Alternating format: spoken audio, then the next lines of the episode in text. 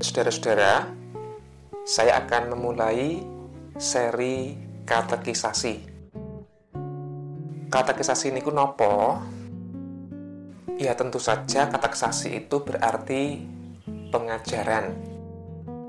Nah, seri katekisasi ini istilah saya untuk menyebut postingan-postingan baik rekaman audio maupun nanti barangkali video dan lain-lain berisi pengajaran terkait dengan kehidupan kita sebagai orang beriman. Nah, saudara-saudara, dalam himpunan panduan GKJ itu terdapat apa yang disebut dengan pengajaran gerejawi. Nah, saudara-saudara, mengapa pengajaran itu penting? Karena dalam kehidupan GKJ sendiri diakui bahwa gereja adalah komunitas pembelajar. Gereja adalah komunitas para murid Yesus. Intinya adalah bahwa gereja adalah sekumpulan orang yang beriman kepada Kristus dan salah satu sifat dari gereja adalah belajar terus-menerus. Pertanyaannya adalah kapan kita sebagai warga gereja itu belajar? Apakah cukup waktu anak-anak sekolah minggu misalnya? Atau ya sudah cukup kan sudah dibaptis dewasa atau sudah CD sudah ikut kelas katekisasi bar niku nggih boten sah sinau melih.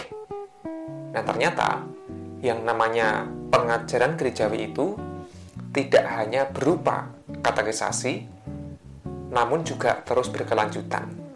Nah akan saya e, paparkan beberapa poin mengenai pengajaran gerejawi. Poin yang pertama adalah di dalam Mukadimah Tata Gereja dan Tata Laksana atau TGTL GKJ disebutkan apa itu gereja. Nah, ada banyak aspek.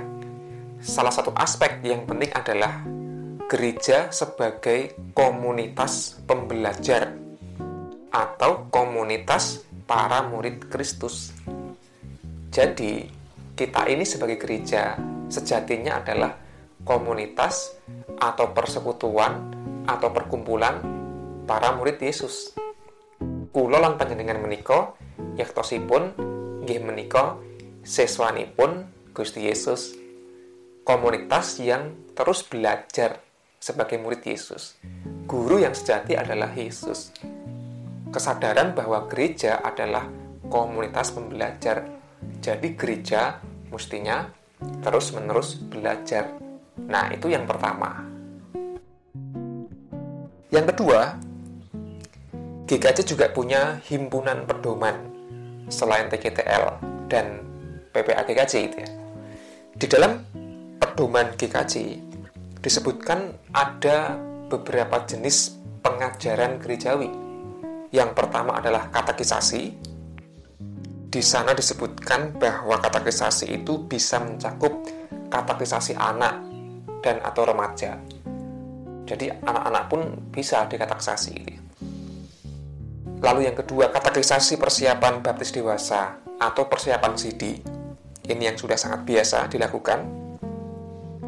Yang ketiga adalah katekisasi lanjutan. Jadi kalau biasanya itu kita hanya mengenal katekisasi bagi orang yang mau CD, bagi orang yang mau baptis dewasa, bagi orang yang mau nikah ada kata saksi pranikah kan? Selesai. Enggak sekarang pedoman GKJ menyebutkan kata saksi itu bisa sejak anak-anak. Lalu ada juga kata kisasi lanjutan. Setelah CD setelah baptis dewasa pun itu masih bisa diselenggarakan kata kisasi nah itu yang pertama. Pengajaran gerejawi bisa dilakukan dengan kelas-kelas katekisasi yang kedua bisa dengan cara pendampingan pranikah atau kategorisasi pranikah. Jadi bekal bagi calon mempelai sebelum masuk pernikahan. Mereka dibekali dengan materi-materi yang menolong mereka untuk memasuki kehidupan perkawinan dengan lebih bertanggung jawab. Yang ketiga, pengajaran gerejawi juga bisa berupa pendampingan keluarga. Biasanya itu keluarga ketika sudah menikah ya sudah tidak lagi ada pendampingan yang serius tidak lagi ada kata saksi. Adanya adalah kata saksi pranikah, tidak ada kata saksi pasca nikah.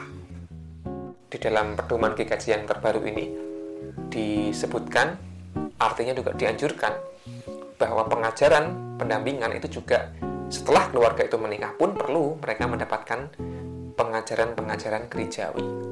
Ya tentang macam-macam kan, karena apa yang dipelajari sebelum menikah pasti tidak sama persis dengan apa yang dialami setelah keluarga itu kemudian menikah.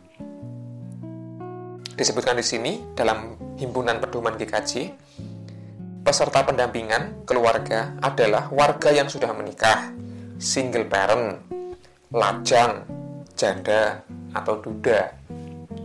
Jadi mereka ini semuanya bisa dikategorikan sebagai peserta pendampingan keluarga.